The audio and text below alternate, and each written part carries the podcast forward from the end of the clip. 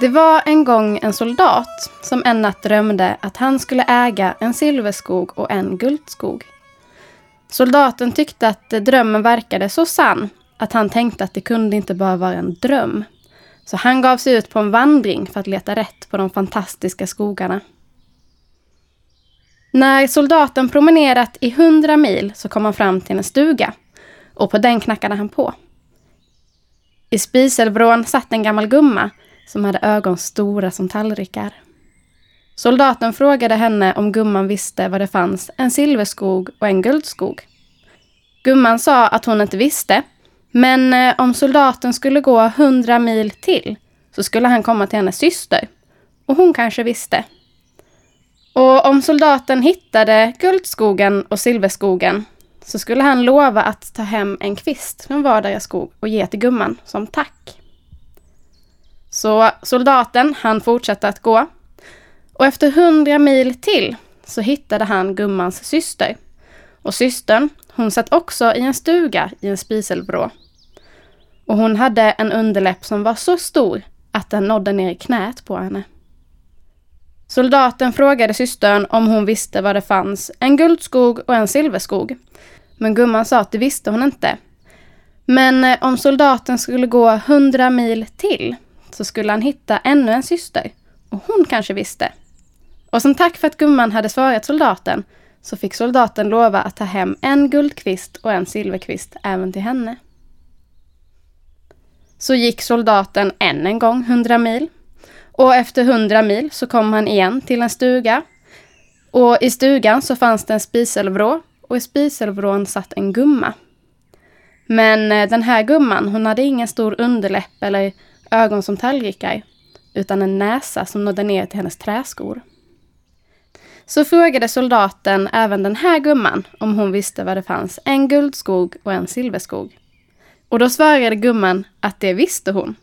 Och om pojken lovade att ta med en kvist från silverskogen och en kvist från guldskogen så skulle hon säga var den fanns. Så det lovade soldaten. Och gumman, hon berättade att om soldaten bara gick hundra mil till så skulle han hitta skogen.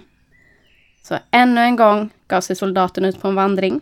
Men den här gången så visste han vart han skulle. När soldaten hade gått långt, långt så såg han hur det i fjärran skimrade från skogen. Och då förstod han att han måste vara nära. Och mycket riktigt, när han kom nära så såg han inte bara att han hade hamnat mitt i silverskogen, utan också att där fanns ett stort slott. Men slottet, det såg helt förfallet ut, och inte en människa kunde han se.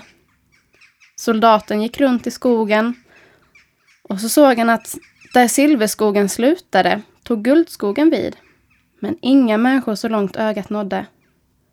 Rätt som det var stötte han på en massa grisar. Han räknade att det var tolv stycken, plus en stor gammal galt som gick lite längre bort. Soldaten tyckte det var märkligt. tretton grisar och inte en enda människa.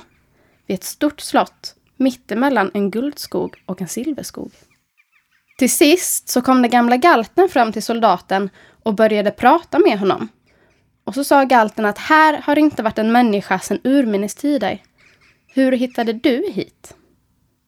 Soldaten blev så förvånad över att galten pratade med honom att han kunde inte göra något annat än att svara rakt av. Jag drömde om skogen och sen hjälpte tre gummor mig hit i utbyte mot en kvist från guldskogen och en kvist från silverskogen. Men nu får du svara mig, hur kan en galt prata? Och då svarade galten att jag är ingen vanlig galt utan en kung som har blivit förtrollad av tre hemska häxor. Och förtrollningen, den kan inte brytas förrän de dör. De tolv grisarna som du ser, det är mina barn, som också de har blivit förtrollade. Men om häxorna får tag på kvistar från vår magiska skog blir förtrollningen oåterkallelig. Säg mig pojk, hur såg gummorna som hjälpte dig ut? Så förklarade soldaten hur gummorna såg ut, och då insåg de båda vad som hade varit på väg att hända. Galten bad soldaten att ge sig ut på ett nytt äventyr för att bryta förtrollningen åt kungen och hans barn. Och den här gången visste soldaten precis vart han skulle resa. Han åkte till de gamla gummorna, en i taget, Och när han kallade ut dem med stugan för att ge dem kvistarna så högg han istället huvudet av dem. På platsen där huvudet ramlade växte det genast upp vackra träd av silver och guld. Så åkte soldaten tillbaka till slottet igen och tänka sig, då hade förtrollningen brutits så kungafamiljen var i full gång med att försöka rusta upp det gamla slottet igen. Och som tack för vad soldaten hade gjort så fick han flytta in tillsammans med dem. Och trots att de fick jobba väldigt hårt med att rusta upp slottet så hade de ändå tid att ibland vandra runt i de vackra skogarna av silver och guld.